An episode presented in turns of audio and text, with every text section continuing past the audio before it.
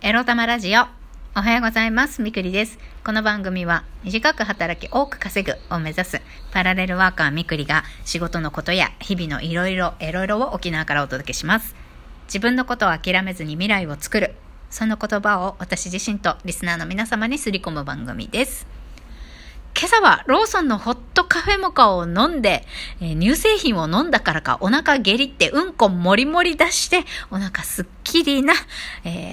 朝を迎えました。みくりです。この配信をする頃にはもう9時を過ぎてしまって、皆さんご出社されているかと思いますが、出社前には自分の気持ちがすっきり心地よくなるルーティンを終えて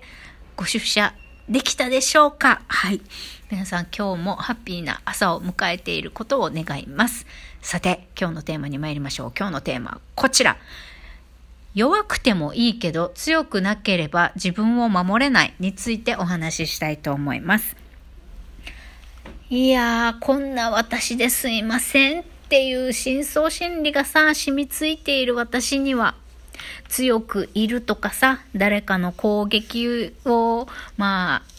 仕返すっていうか、されたらやり返すみたいなこととかがなかなかできなくって、私は強くいるということをできないでいます。それに悩んでいるんだよという話ですね。悔しいことがいろいろあったのよ、昨日おとといとまず一つはアルバイト、時給1500円の経理のパートに応募しておりましたけれども、昨日2回目の面接がありまして、おそらく経理部長さんなんでしょうね。女性管理職部長さんとの二次面接だったんですけれども、その方との面接5分ほどですかね。うちは即戦力のパートの人を求めていて、簿記2級欲しいと書いてもいるのに、簿記も持ってなくて、財務決算処理も一人でできないと、そんなスキルしかないくせに応募してくんなよみたいな感じで遠回しに職務経歴書も持ってこなくて、あなたが何ができる人なのか全くわからないじゃないかと、なんかぐじぐじ5分間のうちに4回ぐらい言われまして、っていうか職務経歴書出せって書いてないんだけど求人票にみたいな、職務経歴書の欄思いっきり20線引かれてますけどみたいな、そういういやオタク書いてませんでしたよって言ってるけど、それでもあなた何やってるか、あなたの経歴全くわかんないんですよね。ほんと何にも出してこなくてこんなんでわかるわけないじゃないっていうのをぐじぐじ5分間言われて、速攻でうちには必要ありませんとものの5分で、不採用決定みたいな非常にまた稀に見る圧迫面接でございました。いい会社さんだったんだけどね、もしこのアルバイトに受かってたとしたら、この女部長にさらにいじめられてたんだろうなと思うと、落ちてよかったなと思いました隣にいた社長さん、おじいちゃんなんですけど、社長さんがすごい気まずそうにしてましたね社長はすごい優しくていい方だったんですけど、本当優しいおじいちゃんっていう感じで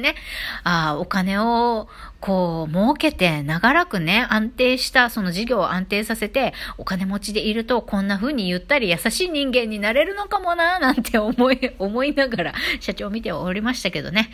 はい、というわけで1500円の経理のパートの、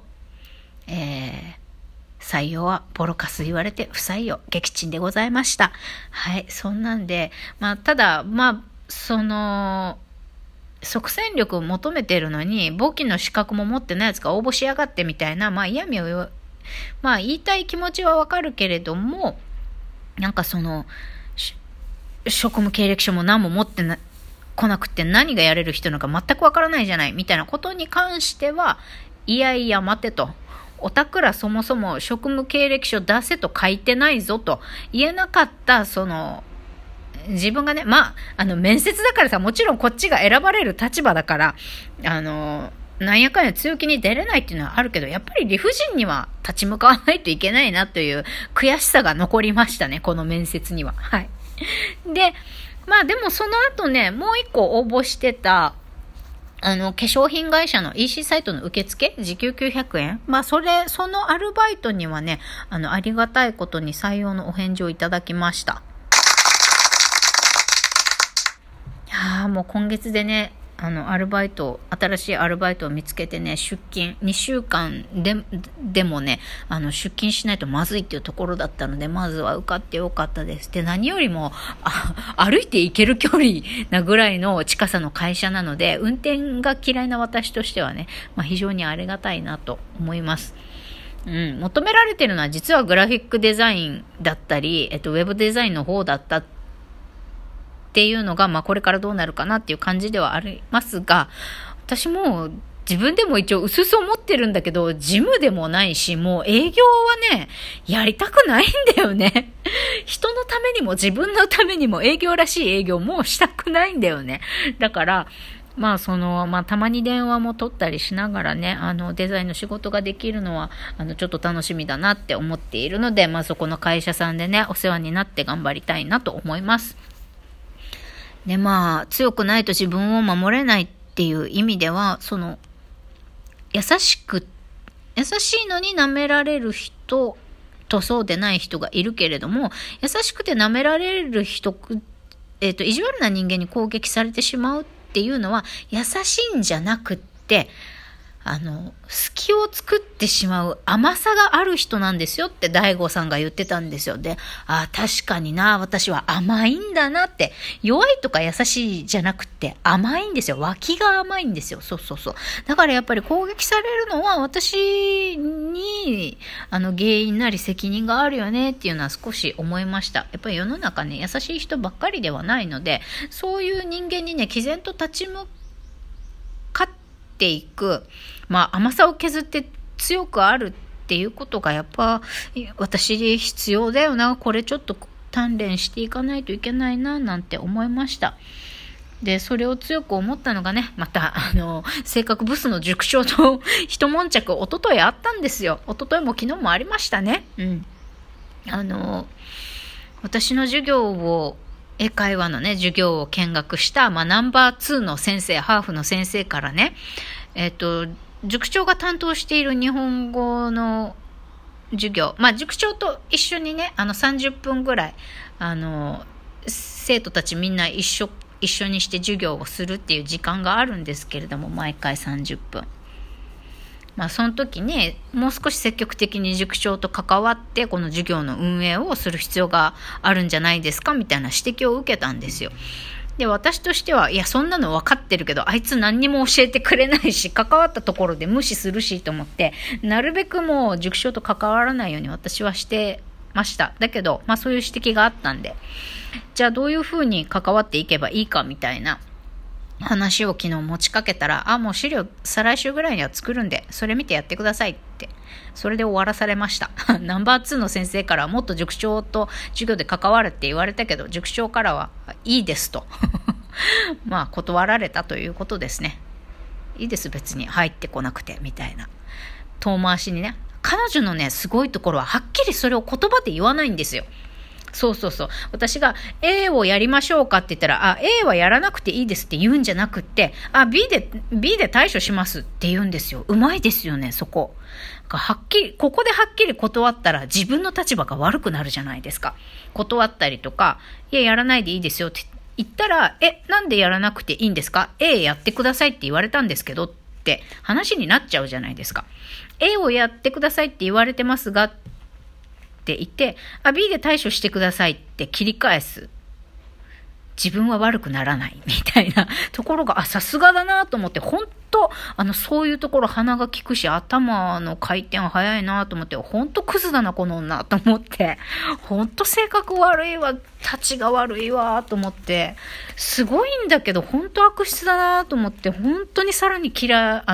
いどころかさらに恨みが増しましたね、彼女に対して。なので、でもこれをやられてしまうのも、まあもうね。塾長はね、嫌がらせのプロだね。やっぱ40年間の実績があるんですよ。だから、なんか、やっぱりそれにね、すぐに立ち打ちはできないんだけれども、やっぱりこんなやつに好き勝手させてはいけないよなって、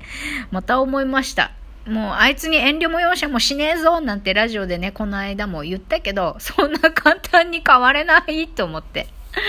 だけどね、そこが甘いんだよみくりっていうこと。最初は言い返してはお前ごときが何言ってんのって笑われたって、もうさらにバカにされても何でもいいから主張するっていうことが大事かもなって思いました。だってさ、誰も私のこと守ってくれないんだもん。そんなの人に期待しちゃいけないんだよ。誰も優しくないとかってそういうね、外に対して批判的な、誰もやってくれない、守ってくれないって言うんじゃなくって、まずは自分で自分を守るっていうことを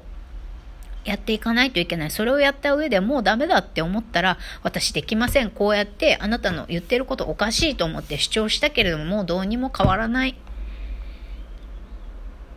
で、まず当人と言ったりとか、あとナンバー2にこうやって塾長と話したけどこんな状態です、私はそれなりに改善しようとやってるけど無理ですって言って、まああとはナンバー2がどう出るかなんですけれども、それでもいやあんたが悪いよみたいになるんだったら、もうここではやっていけないなという気もします。まあ私の身体は置いといて、とりあえず甘さですね。弱さ甘さっていうのはあってもいいけど、もうそればかりの自分で強さがないと、脇の甘くない自分にならないと、そういう自分を自分で作って育てていかないと、やっぱりいつまでも